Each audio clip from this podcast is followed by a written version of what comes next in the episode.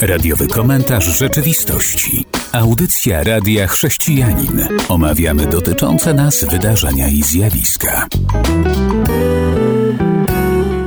Witam słuchaczy audycji Radiowy komentarz rzeczywistości. Witam Wojciecha. Dzień dobry Państwu, dzień dobry Robercie. Tak już bez może wstępów, przejdźmy do wiadomości. Na świecie się zawsze dużo dzieje, a dzisiaj wybraliśmy kilka informacji, o których chcemy powiedzieć, a bardziej skomentować. Proszę Wojciechu. Jak się okazuje ze statystyk, w pierwszej połowie ubiegłego roku złożono 39 tysięcy pozwów o rozwód, z czego, jak twierdzi ministerstwo, około 10% nie zakończyło się rozwodem, a dzięki mediacjom pozostały te osoby w związkach małżeńskich.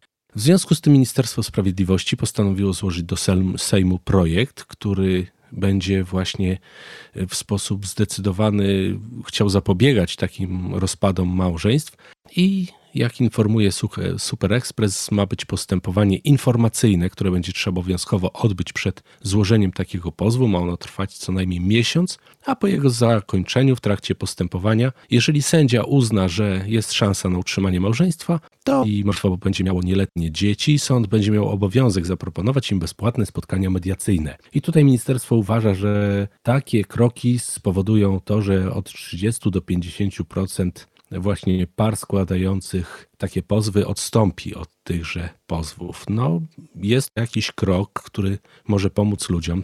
Wszelkie sposoby, aby pomóc ludziom w tym, aby się jeszcze zastanowili nad rozwodem, myślę, że są wskazane, tylko że kluczowym jest tutaj wyraz pomoc, a nie jakaś siła i zmuszanie. Obawiam się, że bardzo wiele osób nie odbierze tego jako pomocy, tylko narzucenia woli znowu państwa, kolejną dziedzinę życia. A prawdą jest, że w tych małżeństwach są również dzieci, więc ta pomoc porozumienia się i dobra dzieci zapewne leży wielu ludziom na sercu. Tylko metody czasami są takie jak w rękawicach bokserskich próbować, e, nie wiem, nawlec igłę i potem próbować coś sobie zszyć. Tak to może być odebrane.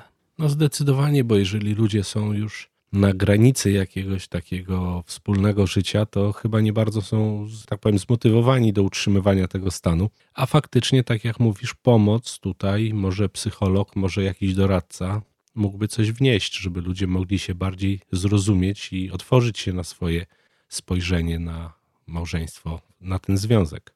Prawdą jest, że my w ogóle jako społeczeństwo mamy coraz większe problemy z komunikacją, z porozumiewaniem się, czego dowodem jest to, że wiele osób spędza czas powiedzmy w smartfonie lub w serwisach społecznościowych, bo tam czują się bezpiecznie. Za to już inaczej się czują, kiedy mogą się spotkać z ludźmi w realu. No i konsekwencja tego będzie taka, że wiele młodych małżeństw nie jest nauczonych nawiązywania głębszych relacji, a jak nie ma głębszych relacji, to bardzo szybko dojdzie do konfliktów, a konflikt poprowadzi ich do rozstania. Chcielibyśmy zajrzeć do Paryża. Krótka wiadomość, ale bardzo radosna. Mówi się, że młodzi ludzie coraz mniej interesują się wartościami i odchodzą od kościoła, a tutaj ulicami Paryża przeszedł marsz dla życia. W Senacie rozpatrywane było prawo Galiot, które przewiduje przesunięcie progu aborcji na życzenie z 12 na 14 tydzień życia dziecka i pewni młodzi ludzie postanowili zademonstrować, że nie godzą się z tym. W marszu wzięło udział 20 tysięcy osób. Zdecydowana większość z nich to ludzie od 18 do 25 roku życia, jak czytam, i sami określają się mianem pokolenia dla życia. I to mnie właśnie bardzo cieszy, bo się tak dużo mówi, że młodzież traci wartości, ale jednak są. Są jeszcze w społeczeństwie i w Polsce, i we Francji ludzie, którzy chcą co zamanifestować, są za życiem, kierują się wartościami. No mnie najbardziej w tej informacji cieszy to, że nie postępują w sposób taki, że próbują coś narzucić siłą czy kamieniami, a właśnie w sposób pokojowy, czyli pokazują ludziom pewne rzeczy otwierają ludzi, a wiadomo, że każdy, kto jest do czegoś przekonywany i będzie przekonany, będzie się z tym lepiej czuł, niż miałoby to być wprowadzone siłą i kijem. I oby ci, którzy tak uważają się za dorosłych, chcieli zwrócić uwagę na to, co młodzi mają do powiedzenia. Wojciechu, co tam przygotowałeś dla nas? Otóż y, to taka trochę bulwersująca wiadomość, ponieważ jeden z redaktorów Rzeczypospolitej na początku tygodnia ujawnił przeznaczoną do użytku wewnętrznego instrukcję Stolicy Apostolskiej, w której wyjaśnia ona zasady udostępniania kościelnych akt oraz dołączonych do niej interpretacji papieskiej Rady do Spraw Tekstów Prawnych. A chodziło o to, że żaden sąd, ani żadna prokuratura, ani też Państwowa Komisja do Spraw Pedofilii nie dostaną od biskupów dokumentów zakończonych już postępowań kanonicznych wobec księży oskarżonych o seksualne wykorzystanie małoletnich, ponieważ właśnie Watykan tego zabronił.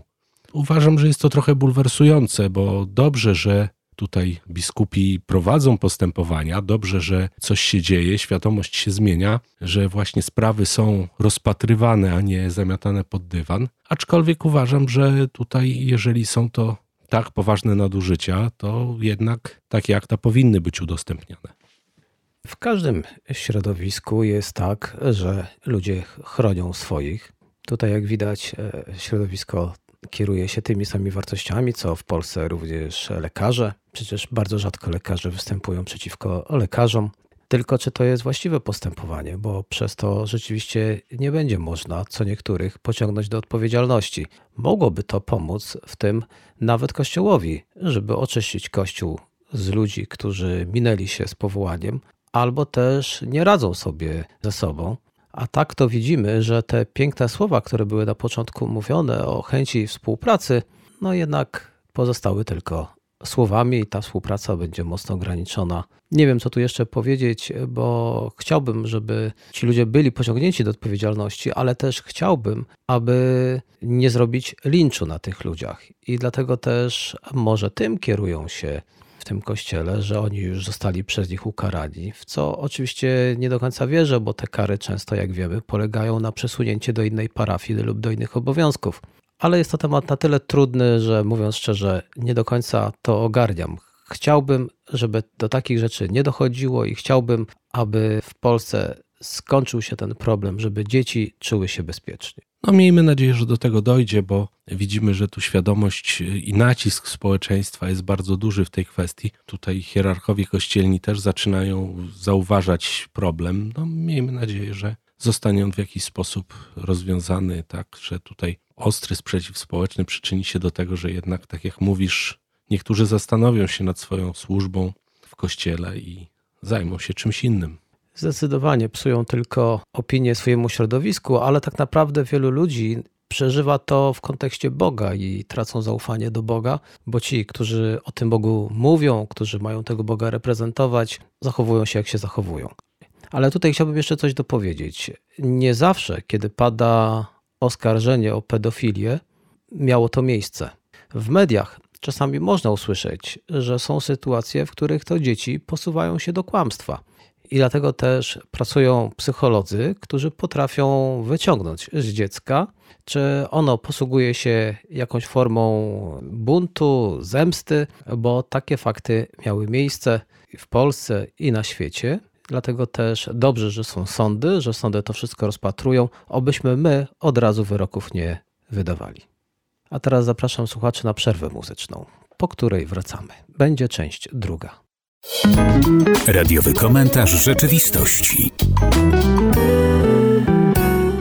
Wysłuchaliśmy utworu muzycznego, wracamy i od razu przenosimy się do Irlandii Północnej. Tam Trybunał Praw Człowieka w Strasburgu odmówił orzekania w głośnej sprawie dotyczącej sporu między aktywistą ruchu gejowskiego a właścicielem piekarni w Irlandii Północnej, który nie zgodził się na udekorowanie tortu napisem godzącym w jego chrześcijańskie przekonania. Chodziło o hasło Wspieraj małżeństwo gejów. To właśnie miało znaleźć się na torcie. Myśmy kiedyś o tym mówili i teraz ja bym chciał tylko tak króciutko, może dobrze, że Strasburg tutaj odmówił, no bo przecież byłoby to bardzo dziwne, że pracodawca nie może odmówić usługi. Czy nie sądzisz?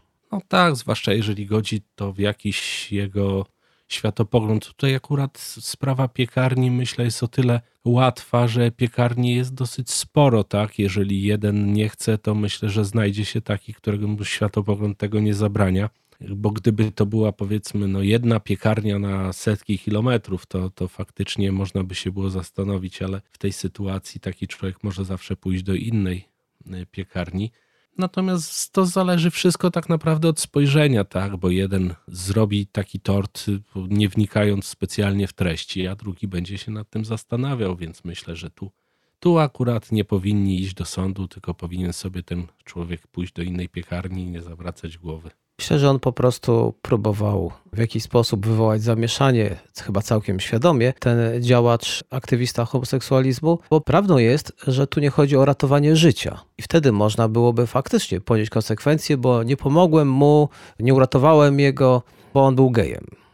No tak, to byłoby nieludzkie, w żaden sposób nie można tego zaakceptować. Ale tu chodziło o tort, nawet nie o chleb dla głodnego człowieka. Dajmy ludziom prawo do decydowania o takich rzeczach, które powiedzmy sobie wprost są w ogóle mało istotne. Teraz przechodzimy do bardziej istotnej rzeczy. Proszę Wojciechu.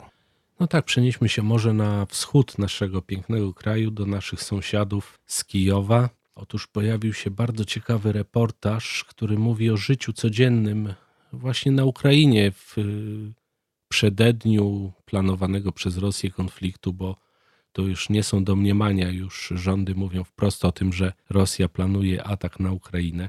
Jak widzimy w mediach tutaj, wbrew wszystkiemu, to Stany Zjednoczone tak naprawdę najbardziej bronią tejże Ukrainy, bo Europa zachowuje się bardzo powściągliwie. Niby Rosję straszy właśnie sankcjami, ale z drugiej strony to tak niekoniecznie.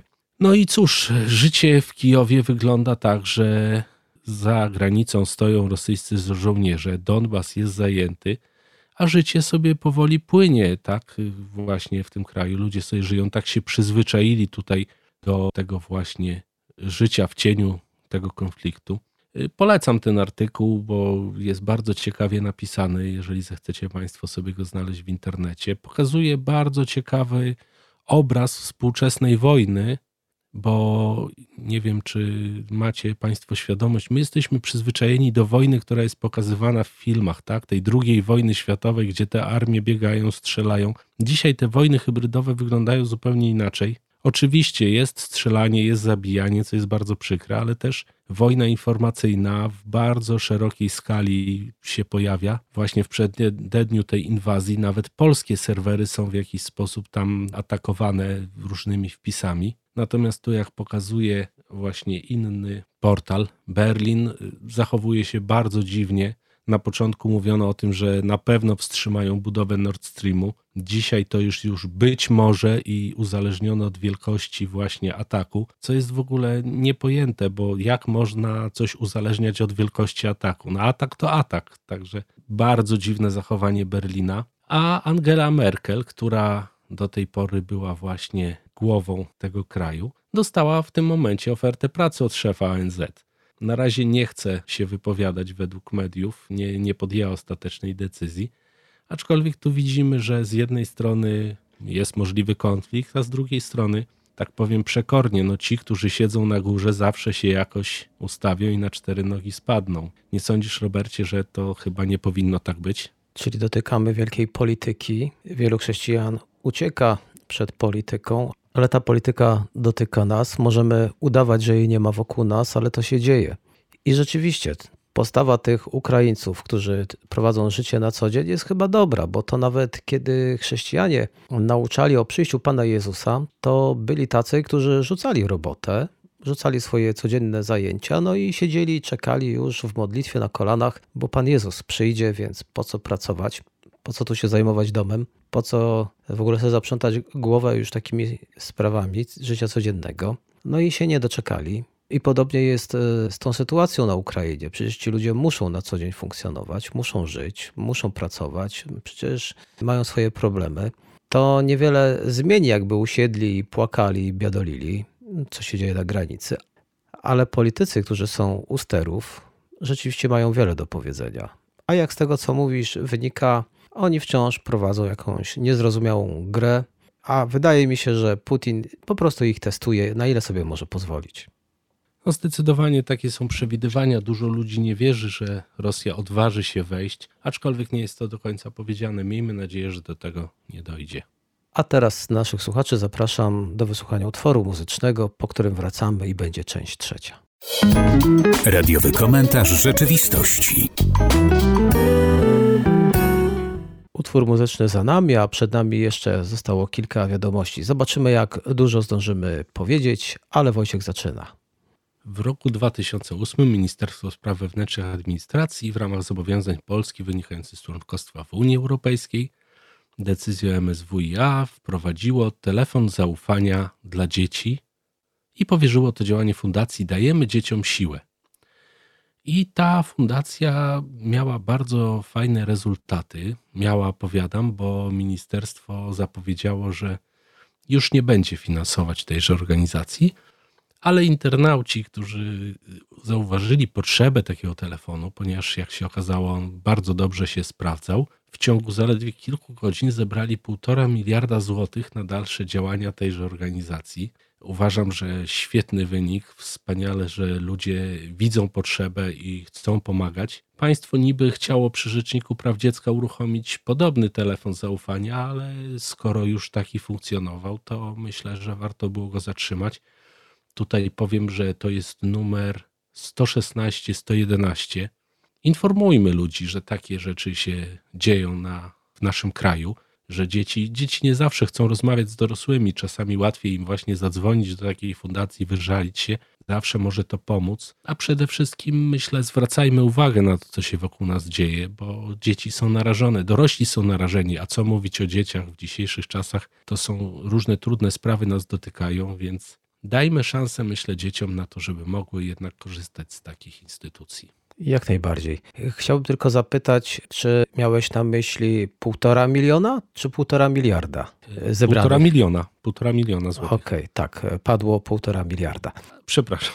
Piękna kwota, półtora miliona też również bardzo duża i cieszymy się, że telefon będzie mógł działać, bo prawdą jest, że młodzież w dzisiejszych czasach traci zaufanie również do swoich rodziców, traci zaufanie do nauczycieli, boją się, że pewne rzeczy zostaną wyciągnięte, a telefon zaufania, jak sama nazwa wskazuje, mogą porozmawiać z kimś i otrzymać jakąś pomoc obiektywną, co jest dla dzieci chyba bardzo istotne, że ktoś nie patrzy na nich przez pryzmat jakichś negatywnych już doświadczeń, tak jak to może być w rodzinie czy w szkole. Negatywnych, bo to dziecko rozrabia i potem myślimy sobie, a to po prostu chuligan i tak się zachowuje a ktoś może inaczej spojrzeć, spojrzy jak na dziecko, które ma swój problem i sobie nie radzi, a otoczenie go nie rozumie. A teraz przeniesiemy się do Czech. W Republice Czeskiej ubyło osób, które deklarują przynależność do kościoła lub wspólnoty religijnej. Przybywa natomiast deklarujących się jako niewierzące lub wierzące, nie wskazujące jednak konkretnego kościoła czy wspólnoty. Tak to wynika ze spisu, który został opublikowany przez czeski Urząd Statystyczny. Z danych wynika, że Kościół rzymskokatolicki w ciągu ostatniej dekady stracił prawie 1 trzecią swoich wiernych. Podobnie wygląda w dwóch pozostałych kościołach czechosłowackim kościele husyckim i czeskim kościele ewangelicko-braterskim. Czemu o tym mówię? Bo myślę, że wiesz o tym, że ten kraj generalnie to taki kraj mało zainteresowany Panem Bogiem. Tam komunizm sporo zrobił, sporo pustoszenia, także ludzie nie garną się do Pana Boga albo nie garnęli się do Pana Boga. Jednak te dane nie pokazują, że wiele tych osób pewnie nigdy w życiu nie przyszli do Boga. Czy nie tak może być? No zdecydowanie może być, bo podobnie jak i u nas y, zmieniał się system komunistyczny, tak i u nich. Być może wiele osób chciało po prostu zobaczyć, jak to wygląda co to jest Kościół, i w zasadzie trafiło do instytucji, a być może nie trafili właśnie na osoby naprawdę wierzące, żyjące według Pisma Świętego. No i po prostu pobyli, popatrzyli, skończyło się zauroczenie i odeszli. Ja przy tej okazji chciałem powiedzieć, że jestem bardzo ciekaw tego, jakie będą dane statystyczne z naszego spisu powszechnego. Tak jak się interesowałem stroną ministerialną, stroną GUS-u, to tam jest wskazane, że dopiero te dane będą udostępnione w 2023 roku, no więc czekam cierpliwie. Też chciałbym zobaczyć, jak w Polsce ta sytuacja wygląda. Szkoda, że tyle każą nam czekać, ale faktycznie też jestem ciekawy, choć te deklaracje, od razu powiem, w dużej mierze były obowiązkowe, ale ten punkt na ten temat już był nieobowiązkowy. I myślę, że wiele osób po prostu się tam nie wypowiedziało, bo było również o przynależności wyznaniowej. A to są takie, bym powiedział, dane, co do których niektórzy pewnie nie chcieliby się ujawniać. No tak, to zawsze wiadomo, że sprawy wiary są sprawami osobistymi, ale myślę, że tutaj sporo osób jednak się wypowie, no i zweryfikujemy w końcu te dane, które są cały czas podnoszone, że no mamy 90% społeczeństwa katolickiego. No, zobaczymy, co GUS na to powie. Tak, a my zawsze bierzmy pod uwagę, że kiedy się mówi, że ludzie odchodzą od kościoła, to wcale nie oznacza, że odchodzą od Boga, bo prawdą jest, że może właśnie z powodu Boga odchodzą od niektórych kościołów, albo też odchodzą od różnych kościołów, ale nigdy z Bogiem nie mieli nic wspólnego, jak tylko zwykłe religijne obrzędy i tradycja rodzinna. Zapraszam słuchaczy na przerwę muzyczną, po której będzie część czwarta, ostatnia. Witam w części czwartej. Czasami rzeczywiście docieramy do części czwartej. Dzisiaj nam się udało. Zasadniczo są trzy części audycji. W tej czwartej chciałbym powiedzieć o dwóch rzeczach. Okręg szkolny broni wpuszczenia do szkoły podstawowej klubu szatan po lekcjach. W Stanach Zjednoczonych pewien to człowiek zgłosił chęć, żeby się w szkołach również pojawili sataniści, bo zwrócił się z tym do świątyni szatana. Bo jeżeli są grupy chrześcijańskie, to dlaczegoż by tam nie mogli i oni być? No i tak się złożyło, że się też pojawili, czym wywołali sporo zamieszania. Zobacz, do czego to już dochodzi po prostu ręce opadają. Nawet nie wiem, jak to skomentować. No, znaczy, ja wszystko rozumiem, ale to jakieś nieporozumienie. No, wiem, że na przykład w polskim prawie nie można nazwać dziecka szatan. Urząd tego nie przyjmie z tego powodu, że te słowo ma za sobą pewien bagaż jakiś emocjonalny. I tutaj wywoływanie tego typu, nie wiem, to chyba takich prób zaistnienia swojego w świecie, no to chyba bardziej właśnie tylko zaistnienia niż jakiegoś sensu. Zainteresowanych słuchaczy odsyłam na stronę chrześcijanin.pl. Tam można przeczytać więcej na ten temat. To miała być taka alternatywa dla klubu Dobrej Nowiny, bo to niektórym się nie spodobało, że chrześcijanie coś takiego organizują dla dzieci, więc wyszedł taki pomysł dla nas szokujący. A teraz już ostatnia wiadomość na dzisiaj. Chodzi o długość kazań. Wojciechu, lubisz długie kazania czy krótkie? A to wszystko zależy od tego, o czym jest to kazanie, jak mówca jest przygotowany i czy to, co przekazuje, ma za sobą jakiś, tak powiem, bagaż tak emocjonalny, bo czasami można coś powiedzieć i gadać przez godzinę i nie powiedzieć nic, a czasami można w dwóch słowach streścić to, co jest naprawdę warte usłyszenia. Wszystko zależy od kontekstu.